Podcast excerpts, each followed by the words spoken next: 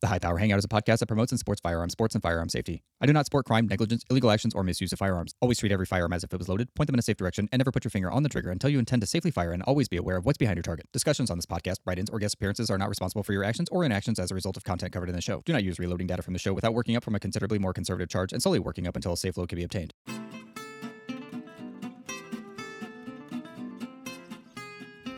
Hey, hey, everybody, welcome back to the High Power Hangout. I'm JP, and today is Thursday, September 14th, 2023.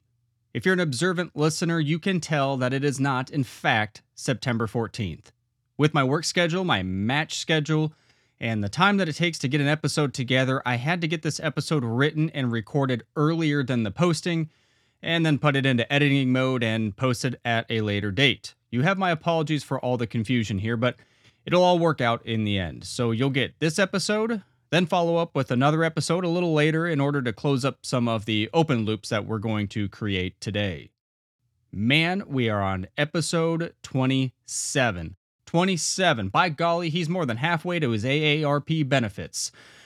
We got a jam packed episode today, and it's full of goodies that have been popping up over the last few days. And by goodies, I mean problems. Oh, let's see. A sling popping off in the middle of my rapid string. A round that failed to feed from the magazine. A round that failed to feed from the magazine. A round that failed to fire. A round that failed to feed from the magazine. Did I mention that one already? Maybe I said it three times. Since the last episode, I've been doing some research and tweaking for the match rifle. I've shot in two matches, and I've had a blathering of thoughts come up that spackled into today's episode somewhere. Well, first things first, the big lie follow up. What I was speaking to in my Mythbusters debunking lab was maybe, I don't know, a little cold as far as the reception goes. I tend to get very analytical and very direct into my approach to things, and sometimes I admittedly get the blinders on, and I still meant what I said from a practical approach. But there are a lot of techniques that warrant some of the restraint in attacking the wind. One thing that both my non competition friends and my competition friends know about me is that I can get a bit enthusiastic about a topic or an idea without necessarily thinking about all the aspects of the idea being discussed as a whole. So, case in point here, is it case in point or case case in case and point? Okay, point being, my friend Dave out west sent a great follow-up email about some realistic aspects of the big lie. In order to balance things out in the Force, I feel like it's probably necessary to bring them up here. And again, I'm not redacting what I'm saying, I'm just bringing in a second opinion here. So, the first point that Dave made, and this is where maybe I lost a little bit of the forest for the trees, was that this book was written in a totally different time, a time where the M14 and the M1 were king. While it doesn't change the way I feel about it, the equipment was a little different and had to be managed as such. Dave mentioned that the expectations of accuracy of those rifles was good, but certainly no match for the rifles we have today with the advancement of technology and experience. The point I think he was trying to make, uh, oh hell, my my brain sees the point, but my the talking part of my brain struggles here. So, if your shot calls maybe at best were hypothetically one minute of angle from the impact at the 600 yard line, which was maybe pretty decent because I know how hard of a hold that is with an M1, then there is a set amount of error in there that has to be taken into account. If I call a perfect X and it goes a half minute left, by today's standards, I'm going to come a half minute right because I'm expecting perfection. Though we all know I'm not capable of delivering perfection at any time here, but uh, we're operating on principle here. So Getting back on topic. So, M14 or M1 rifleman calls a perfect X and it goes a half left. That wind call could have been correct. Or actually, maybe it's under by a few miles an hour, or honestly, maybe it's even uh, over by a few miles an hour. We don't know. How do we know exactly what's going on if the shooting system, i.e., the shooter plus the rifle plus the ammo, isn't able to produce results that are finite enough to play perfect mathematics on the wind call? So, by Jim Owens' call, then come a quarter right, not a half right. That would maintain group integrity if you had a lot of slop in there. I hope that was part of the point Dave was trying to make here, and we're both also pretty sure that Owens makes that same call as well. Another point that Dave makes, somewhat in favor of the big lie lie, or big lie theory, that was weird, is that there are times in which it feels appropriate to make less than full value calls. Not necessarily half calls, not necessarily, but less than full. For example, if everything is bang on and we're making great judgment calls, shots are going where you place them, the wind is fairly consistent, the NPA and the shooter are delivering good shots and feel great about everything, then yeah, generally full changes are to be made on the windage knob. But throw something out the window, then now you're fighting one of those good variables, and maybe the time to make a full value correction on the windage isn't now. A good situation for this would be something like we're fighting our NPA left and right, and we just can't keep up with the wind. Now, that's a judgment call to maybe back off a gigantic wind twist on the knobs. Or if maybe the shots are starting to drift off call, even considering the wind, maybe that's another opportunity to give a not so full wind value change. Okay, I get that. You don't want to put four clicks on and only go three clicks. Sure, like I said in the previous episode, there are situations that warrant this. Now, I mentioned maybe a dying or an increasing wind value. Dave brought up a few others, and they're all totally valid. So, in summation, there are scenarios that are completely appropriate in which to click less than appears necessary. I'll bite off on that. Dave brought up a few great thoughts, including a couple others that weren't brought up by me today just for time purposes that support more of the thought process of what Jim Owens was trying to make. I really appreciate his counterpoint to the argument because they're valid and they lean on both his experience and basic logic. So, Dave, thank you for the input. I really appreciate it. So, moving on to today's menu, which includes a brief hop into the load lounge to take a bite out of the ham burger special, which I've whipped up. See what I did there? Uh, uh, problematic results rundown covering all those problemos that I mentioned in the appetizer of the episode, and a a very very short news segment to whisk together those random firings of neurons that turned into a cake batter of mental thoughts for a dessert. Boom, nailed it. All right, let's get moving.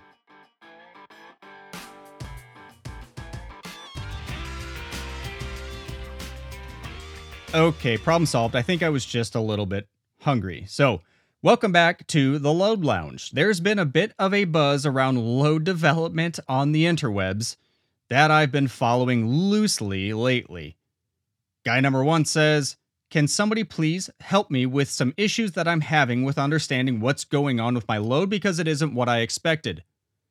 Then, guys 2 through 11 will be a random clown car of people that either genuinely want to help the person asking for advice, people that want to throw in their experience that maybe doesn't relate, people that want to change their entire approach to shooting, and people that just want to derail the entire conversation.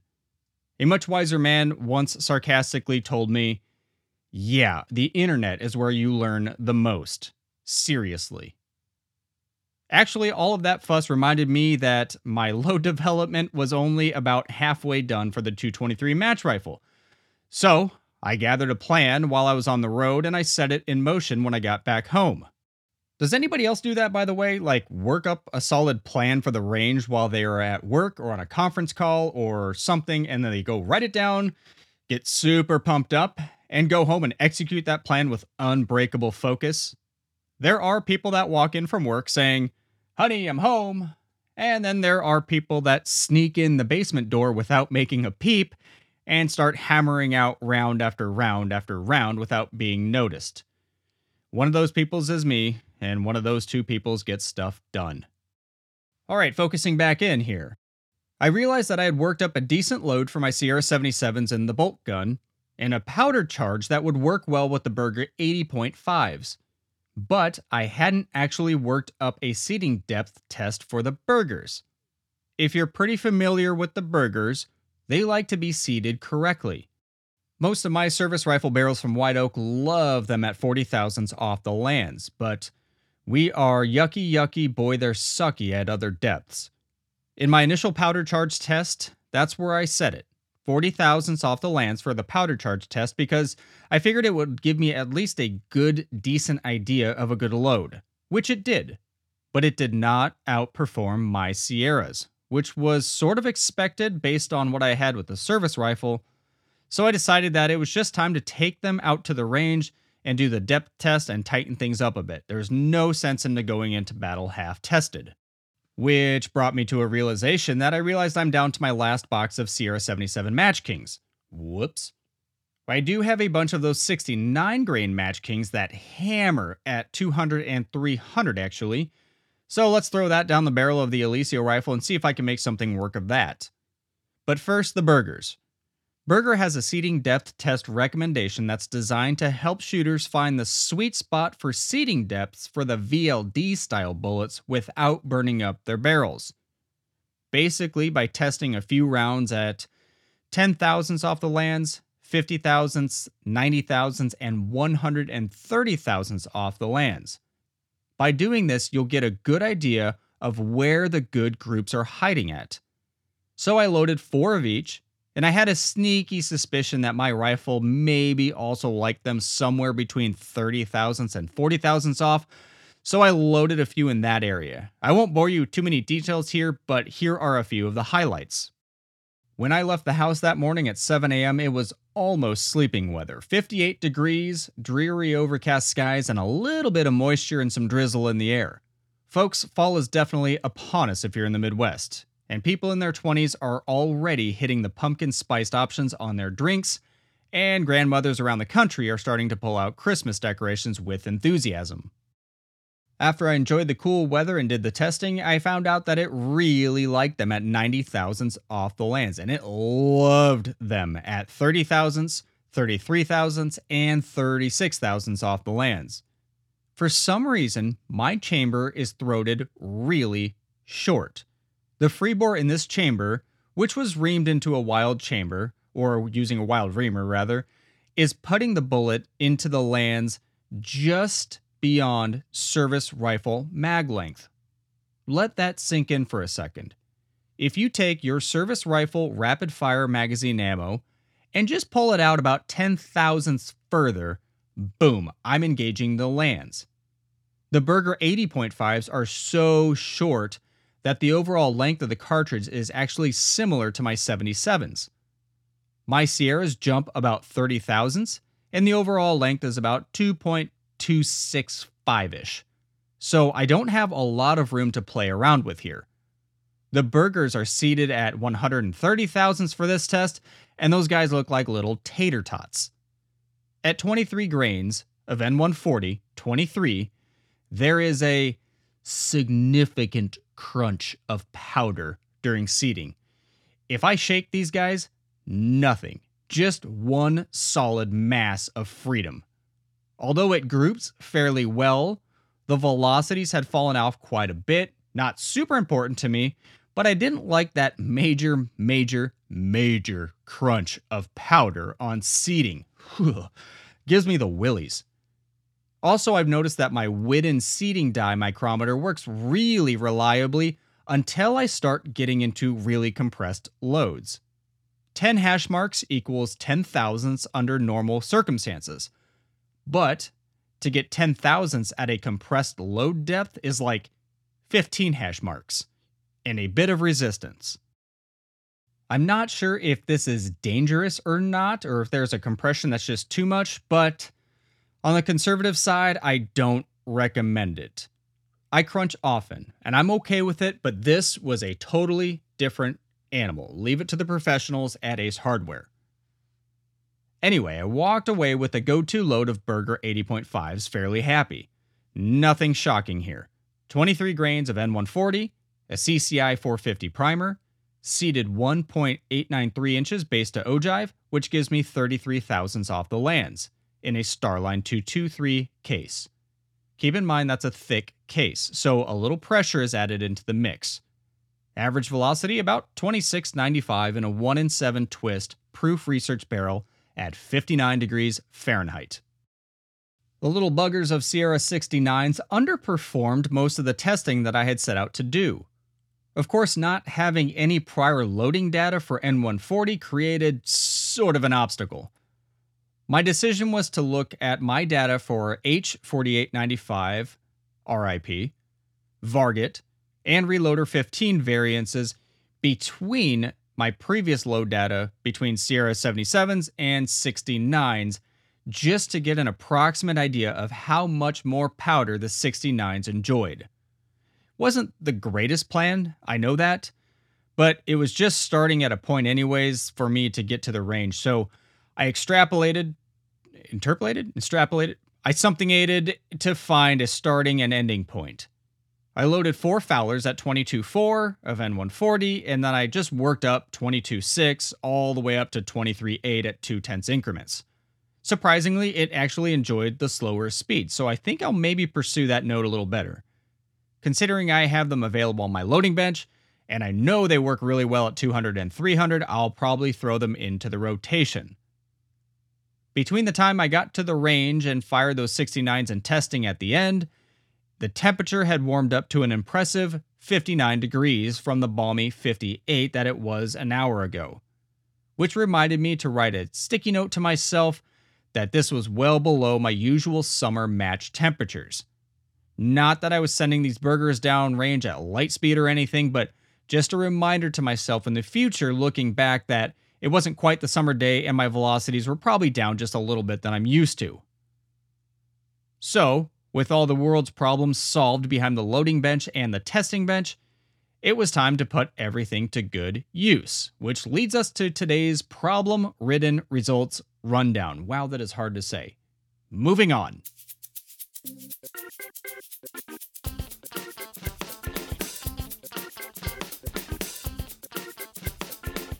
All right, all right, all right. Where to even begin this one?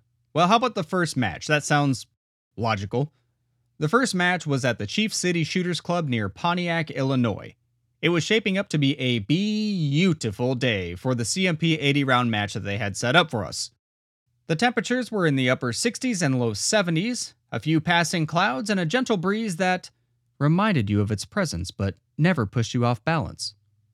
The entire firing lineup included not four, not five, but three of us, sending shiny projectiles downrange.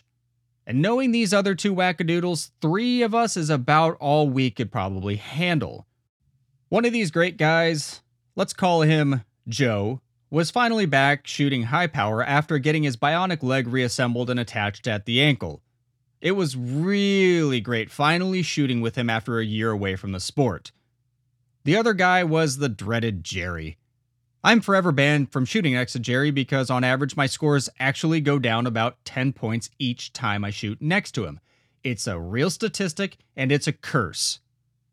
Thankfully, the only curse I had during this match was a magazine that failed to feed on the second round. Now, I need to knock on wood here because this was the first magazine problem I've had in more than three years. Come to think of it, I don't actually even remember the last time I had to do an emergency mag swap. And in service rifle, I'm using those plastic mags. I may have just jinxed myself, but yeah, my plastic mags have never failed me, and you know how much I shoot.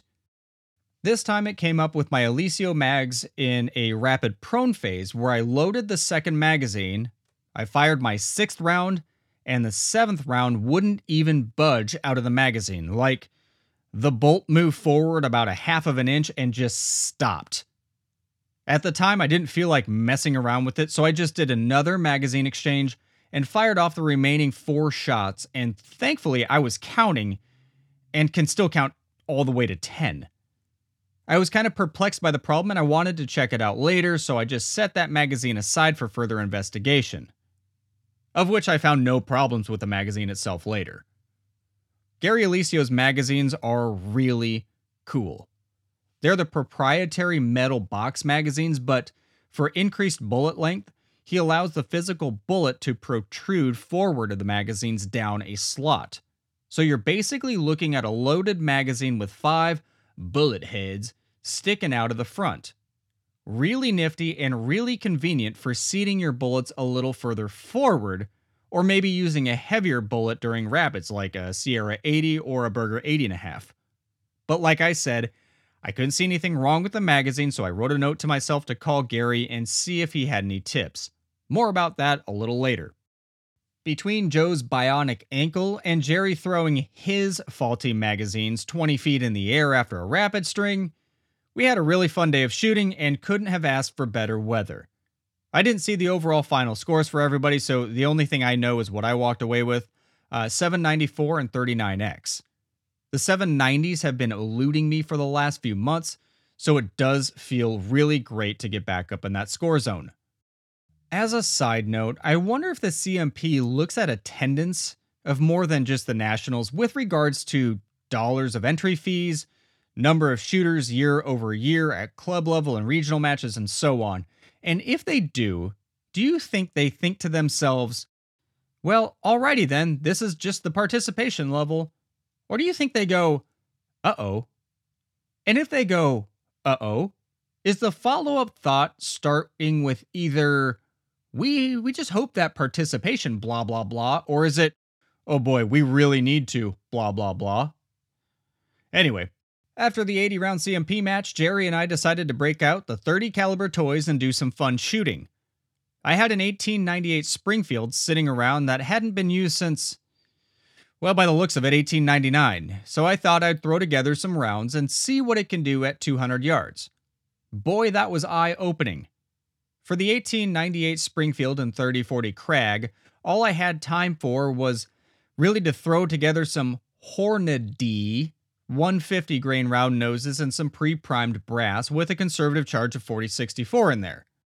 Now, we all know me, and I'm sorry to let you down here, but uh, ideally, I would have liked to mandrel the neck, trim, chamfer, and deburr the mouth, neck turn the brass, uniform the primer pocket, uniform the flash holes, Place a serial number inside of each piece of brass's neck. Work up a load with ladder testing and seating depth and various powder and bullets and uh, test it at each yard line, but uh, I think what I had was just sufficient. After doing a bang up job of bore sighting it, my first shot was an 8 at 4. Classic trigger yank. My next shot was completely off paper. And then a 6 at 6 o'clock. Something wasn't working here. We put it on the electronic target just in order to pick up shot placement a little faster instead of looking down a scope, and after a few more shots found that it was actually holding about a minute of angle left to right, which is pretty good, but it was all over the place vertically. If you're familiar with vintage rifles, it means that it's probably shooter induced. Later that night, I realized that my front sight was really shiny and the sun was out, so that probably led me to think I was shooting my 6 o'clock hold perfectly, but in actuality, my aim point was all over the place. Lesson learned. Oh, by the way, that Krag held a pretty good SD of around 15 to 20. The Krag shoots, but I don't shoots the Krag. I'll have to blacken that sight and work at it a little harder in the future. The next match I was able to get to was the Tuesday night Irregular Rifles League in Bonfield, Illinois. For a quick refresher, we shoot an 80 round match starting at noon, then a half match in the evening, usually around 5:30, all on Silver Mountain electronic targets. I love this format because it gives me a chance to work on a ton of stuff including techniques, loads, consistencies, you name it, they've got it. And with a 3-hour break in between the 80 and 40 round matches, there's a lot of time to run practice or for dry firing. Basically, for a high power shooter, it's just a it's a whole day of fun. Let's just skip the match results because you'll quickly see why this day became a delightful disaster. While the day started off nicely in offhand and rapid sit, it quickly fell apart at the 300 yard line. Firstly, in rapid prone, my sling detached itself from its preferred position during the first magazine swap. I happened to be recording myself on video on my cell phone so I could look at things later, and that provided a little comedic relief. I watched the video later and saw the sling snap off while I was changing the magazine. And in the video, I looked at the sling and then I tried to get back into position, thinking I could somehow shoot the string with no sling. hello, idiot mode. I was allowed to refire the string. Whether or not it would have counted for scores beyond me, but out of principle, I thought, yeah, let's go ahead. It would be a good idea to run through the string anyway. Disaster. The third shot from the magazine didn't even go off. But there was a hell of a lot of recoil. Self induced recoil is what I'm talking about here. Lesson learned there. So I ejected the round, I continued the string, I did one magazine exchange, and the first round wouldn't feed.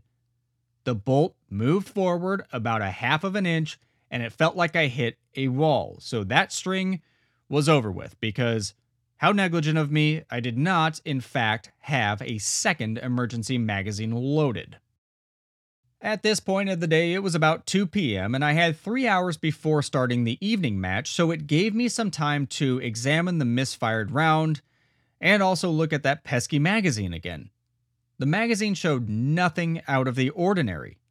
The misfired round did, though. The tip of the bullet was discolored. As another shooter mentioned, it looked like it was annealed. The tip was a bronzy silver color almost like that chameleon paint that you see on some souped up cars. Personally, I had never seen that before, and neither had anybody else on the line. We were more surprised at that because the round hadn't been in the chamber that long. In fact, after reviewing the video, it had actually only been in the chamber for less than 4 seconds. Hardly enough to anneal a bullet tip. I'd have to investigate that later, not for any other reason more than just sheer curiosity. The primer on that round did have a lighter than normal strike on it, and there was powder in the round. We cast it off as an anomaly and decided to move on with the day. After some practicing between matches, it was just time to kick off the evening match, which was 20 rounds of offhand and 20 rounds of rapid sit. And that's where things got a little weird. I experienced something that I'm just going to call delayed ignition. It's not quite a hang fire. I'm sure there's another term for it, but that's what we're just going to call it today. During my 20 rounds of offhand, I had a few rounds, five to be exact, that were set off a little later than usual. Usually, the trigger pull and the rifle bang happen in unison. I think that's what we're all used to. During these five oddball shots, the trigger would break, a brief pause would happen, and then bang. Just enough time between each other for my brain to go, the heck? I don't know how long the delay was. It probably was less than half a second or, or less than at least a second, but it was enough for me to watch my follow through move to the 4 o'clock position in the 8 ring three times, and once in the 7 ring at 6 o'clock. There's nothing like pulling the trigger and internally screaming in your head because something isn't right. Do you know how terrifying it is to squeeze the trigger on a good shot call, not knowing if it's going to go off right away? Like when sometimes you pull the trigger, you can feel the click and boom, immediately. Surprise! Then sometimes you pull the trigger and it's a one potato boom. That stuff is absolutely terrifying. I once had a Garand with a trigger that would lose the second stage wall after about the eighth or ninth shot. I never had any idea when that trigger was going to go off. So now I'm trying to mentally prepare myself for that and become a follow through master with serious focus.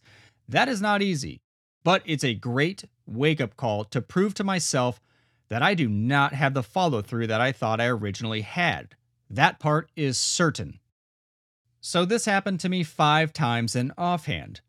One shot was an X, three shots were eights at four o'clock within a minute of angle of each other, and one shot was that seven at six o'clock.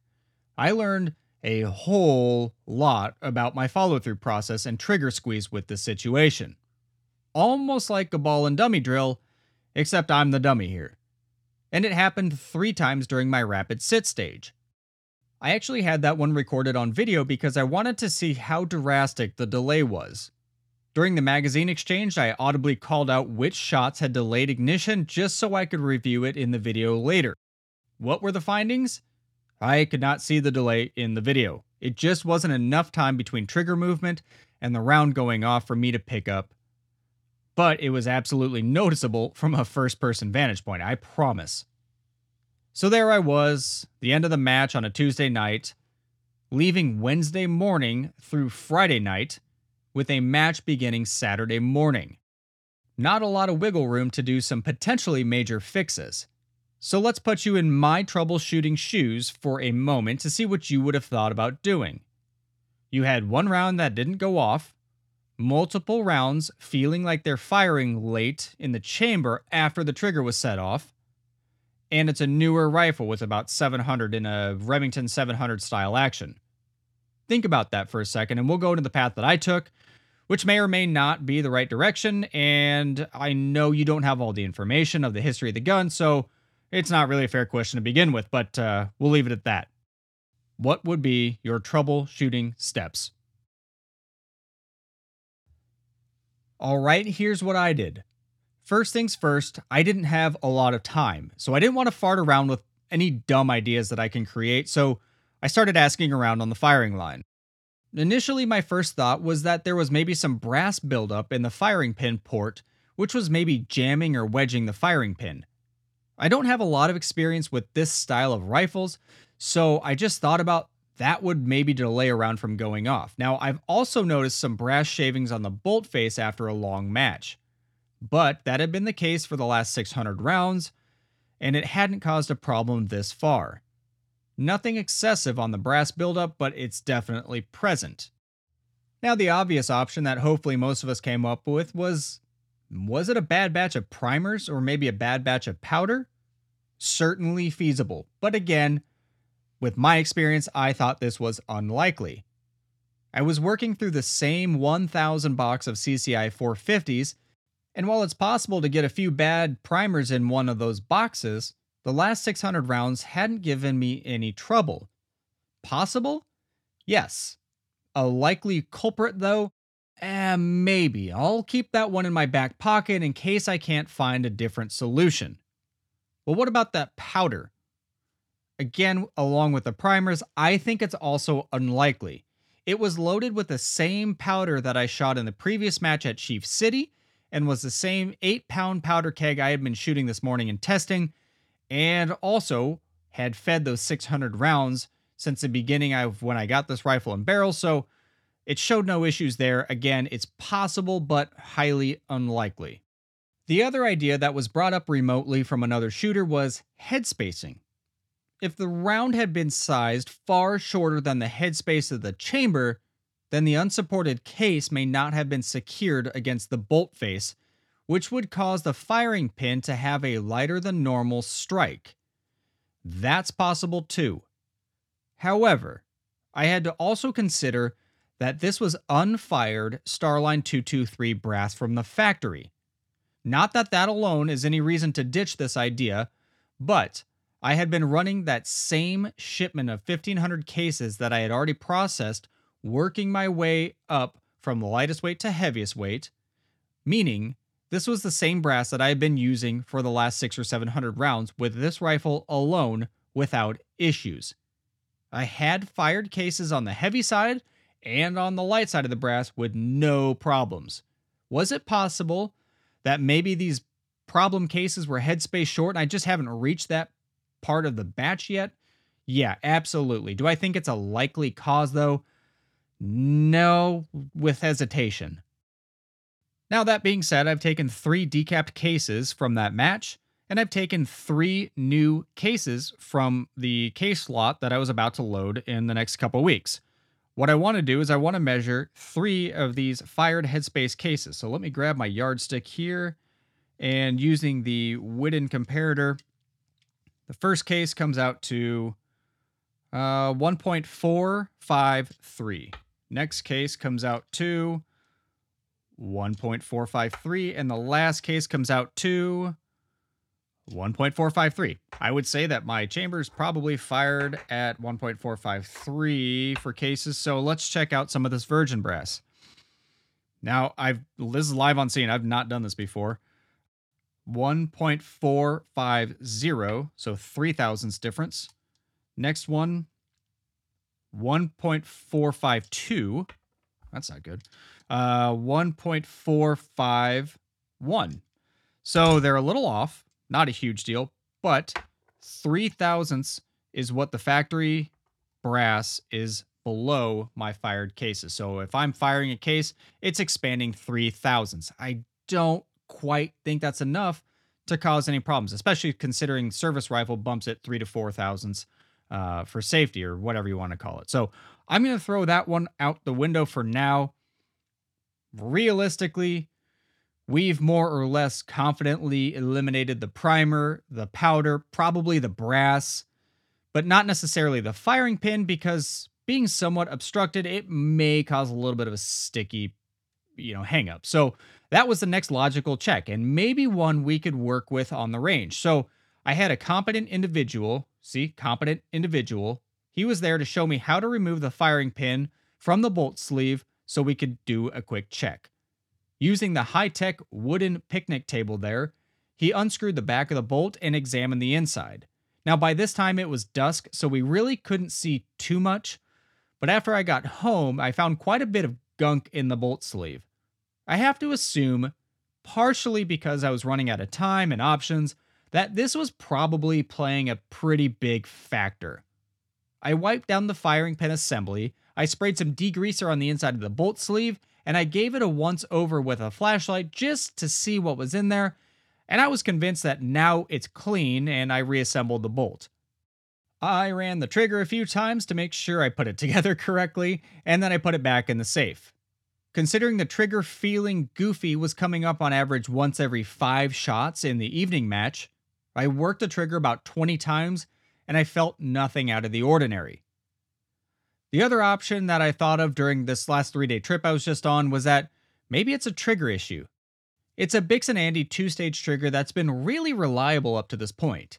I'm not really a trigger master, so I'm going to leave that one alone unless I have similar issues that arise during this weekend's upcoming match.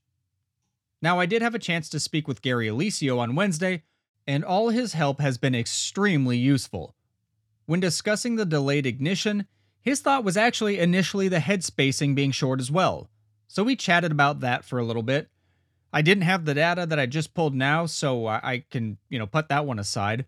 Regarding the magazine's feeding, he gave me a few tips about how he loads his magazines. First, with the 223 rounds, they should be more staggered in the magazine. I had been loading the magazine like a service rifle, push down the top round a little bit and slide in the next round, and it would slide backwards and downwards. But no, that was wrong. Remember how I said these magazines were unique because the bullets stick out of the front of the magazine? Well, Gary mentioned a few tips that may help stop my feeding problems. First, push the magazine follower all the way down. You can do that with an Eliseo magazine because the follower sticks out the front of the magazine. Then just dump the rounds in the top of the magazine and release the follower upward, allowing the rounds to compress and stagger. If they don't stagger like a Garand clip, then just tug them over into position.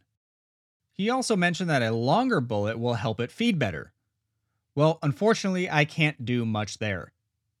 First off, I'm already loaded for this weekend's match. Whoops. What are you going to do? I got to plan ahead for a situation that I'm in like this sometimes. Secondly, he was mentioning that both the Sierra 80s and Sierra 77s like to be around 2.300 or 2.350 for good magazine feeding instead of the service rifle 2.250. Well, because the throating is so short in this barrel, I can't do that. I can get to about 2.290, but not 230. So I would come up about 10 thousandths short of his target. And at that 2.290, I am right against the lands. Probably not enough jump for those Sierras. Now I can switch over to Sierra 80 grains, which might give me some more length to help mag feeding, but I'm not quite there yet. Again, not having had any issues prior to this week, I think that my mag feeding issue had more to do with the way I was stacking the rounds rather than the OAL of each round. Gary said when they were stacked incorrectly, the bolt would move forward about a half of an inch and then the round would remain flat, being pushed into the forward part of the magwell rather than jumping into the feed ramp. Sound familiar? Yep. So the day of this writing is Thursday, and at the time of this episode is posted, The Saturday match may or may not have already happened depending on the free time I have on Friday evening. I'll have next to no time on Friday night to get home from this trip, but I will be doing some last minute checks, heading to the range Saturday morning for the Illinois Short Course Championship, and hoping for the best. Ah, see? This reminds me of the days of figuring out how to service rifle. I feel like I'm chaotically trying to get things together and figure things out and fix random problems with a limited amount of time and a limited, though very experienced, group of help and mentorship. It's exciting to see my brain working sometimes. I really love this sport. Which leads me to my last point before we get into a pit ponderance, which is that I said at the beginning of this match rifle digression this season that the aim was to stay motivated and interested in the sport, avoid feeling dejected after struggling with service rifle, and to pull some new techniques over that will help my service rifle game. Match rifle is not my home. It's fun, it's been exciting, it's been extremely challenging, but service rifle is where I will continue to call home in the future. To keep myself honest, here's what I've learned so far that carries into service rifle. I've learned a few new techniques on how to improve my offhand shooting. In 2022, I felt invincible. Not trying to boast, just putting this into perspective for the listeners here, but if I wasn't shooting in the 196 to 197 range in standing, something was off that day. This year, it's been down about four or five points on average. That's still not terrible, but in my home state, that darn near takes you out of the top three spots right away. So, Match Rifle has taught me that, despite my original viewpoints, a little bit of cant is acceptable. A bit of a more tight position in the arms and chest creates a bit more stability. Also, that firing a little faster is acceptable too, and marking each shot in my scorebook, although fun to do, isn't absolutely necessary. I've also learned to change up my sitting position a little bit, which I've brought up in a previous episode. I've added a natural cant in sitting, and I've moved my sling elbow forward of my left knee, which has eliminated a significant amount of heartbeat pulse and decreased my overall movement. I'm starting to feel like I did back in 2022 again. Well, what about prone? Well, prone gonna do prone things. I've definitely added more focus on my trigger pull, both manipulating the trigger consistently without snatching and getting my trigger hand set in a position that allows for a straight back pull on the trigger rather than to one side or another. Usually for me, that's to the right. Thanks in part to Nancy Tompkins here, who recommends a pinch style approach between the thumb and the trigger finger to make the pull more straighter. And that's my word, not hers. But learning is occurring, and it turns out you can teach a dumb dog other dumb dog tricks. When I feel it's right to jump back into service rifle, I'm going to do so at the first opportunity, and I'm hoping that I can get some of these good habits to carry over so that I can get a more solid foundation to build upon during the season compared to what I had in 2023. Moving on.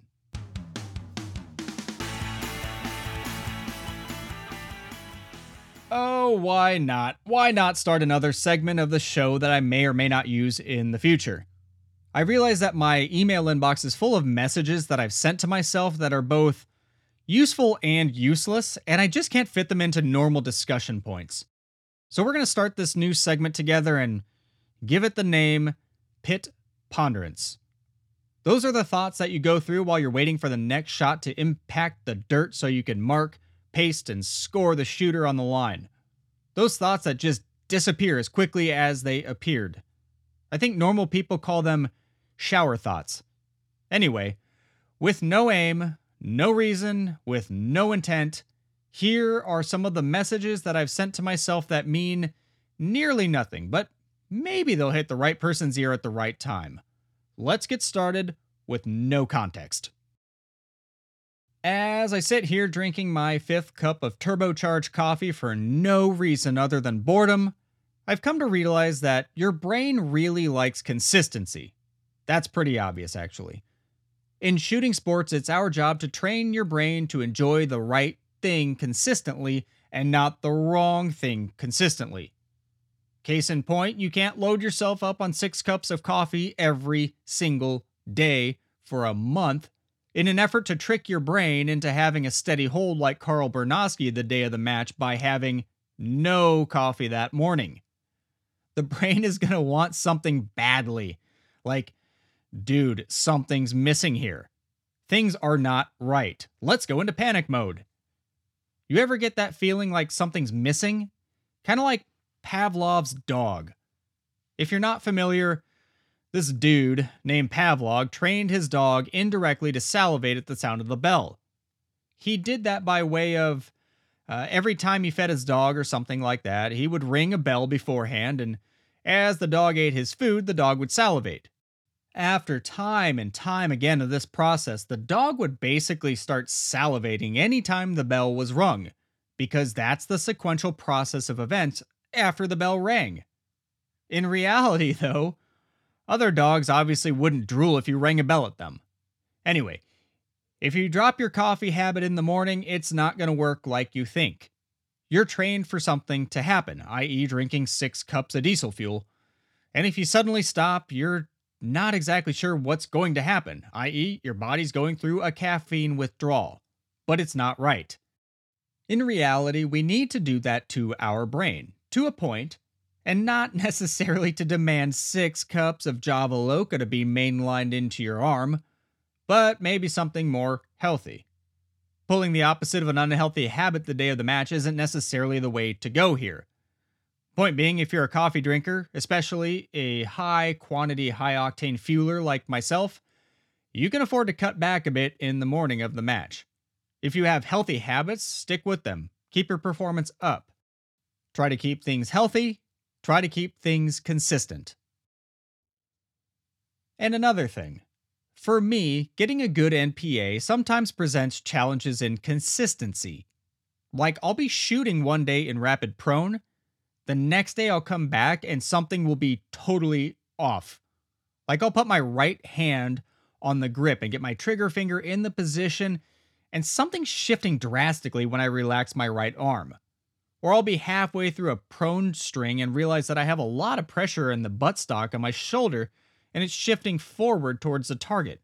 When did that happen? Or I'll be sitting and something in my left hand feels different than it did last week. Getting a good NPA is like pouring a laser hot cup of coffee to the brim of your coffee cup, turning off the lights, and walking down the stairs without spilling a darn thing. It has to be perfect, and it has to be repeatable, and you have to be able to do your job behind the trigger without interrupting that beautiful NPA you worked on so hard. Otherwise, you're going to spill some coffee all over your hands and emit some choice words.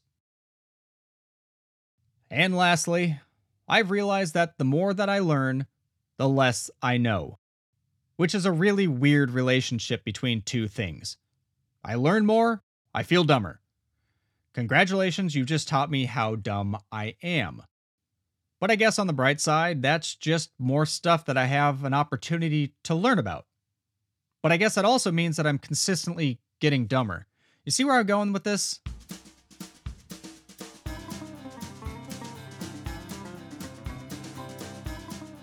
All right, we're probably pushing 45 minutes here, so let's close this bad boy out.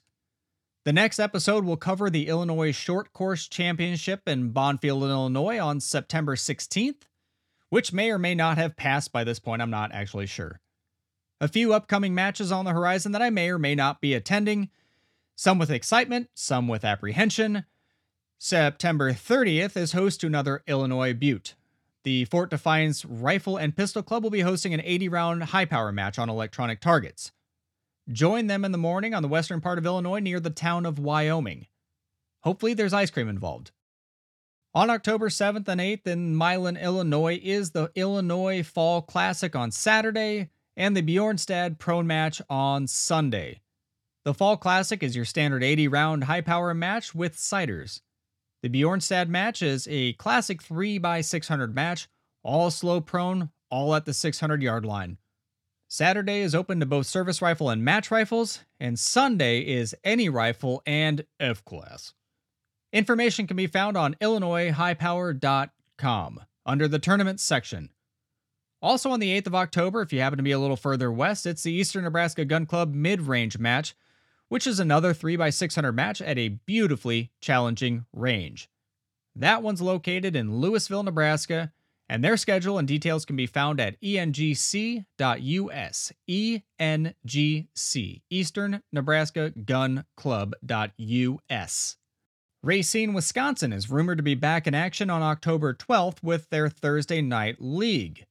I'm really pumped about this because they're going back to work after their hiatus throughout the summer. 50 round matches will be fired there on Thursday afternoons, and if you're interested, please let me know and I'll get you some details and get you pointed in the right direction. I think I'm going to venture down to Spencer, Tennessee to check out a service rifle match at the famed Dead Zero range to see what kind of trouble we can get in down there. That one's on October 21st. Hopefully, the weather holds out for that match because I'm really looking forward to that one. I may be scouting for a new home range. Anyway, thank you so much for sticking with me on this really long saga today. If you have any suggestions, thoughts, tips, tricks, shoutouts, you want to vent about something, or you have ideas on my delayed firing problem, which may admittedly be solved by now, or you have an upcoming match announcement, please let me know. I'm here listening at email jp at hphpodcast.com. jp at hphpodcast.com. That's HPH for the High Power Hangout. Remember to make every single shot count. I'll see you on the next one.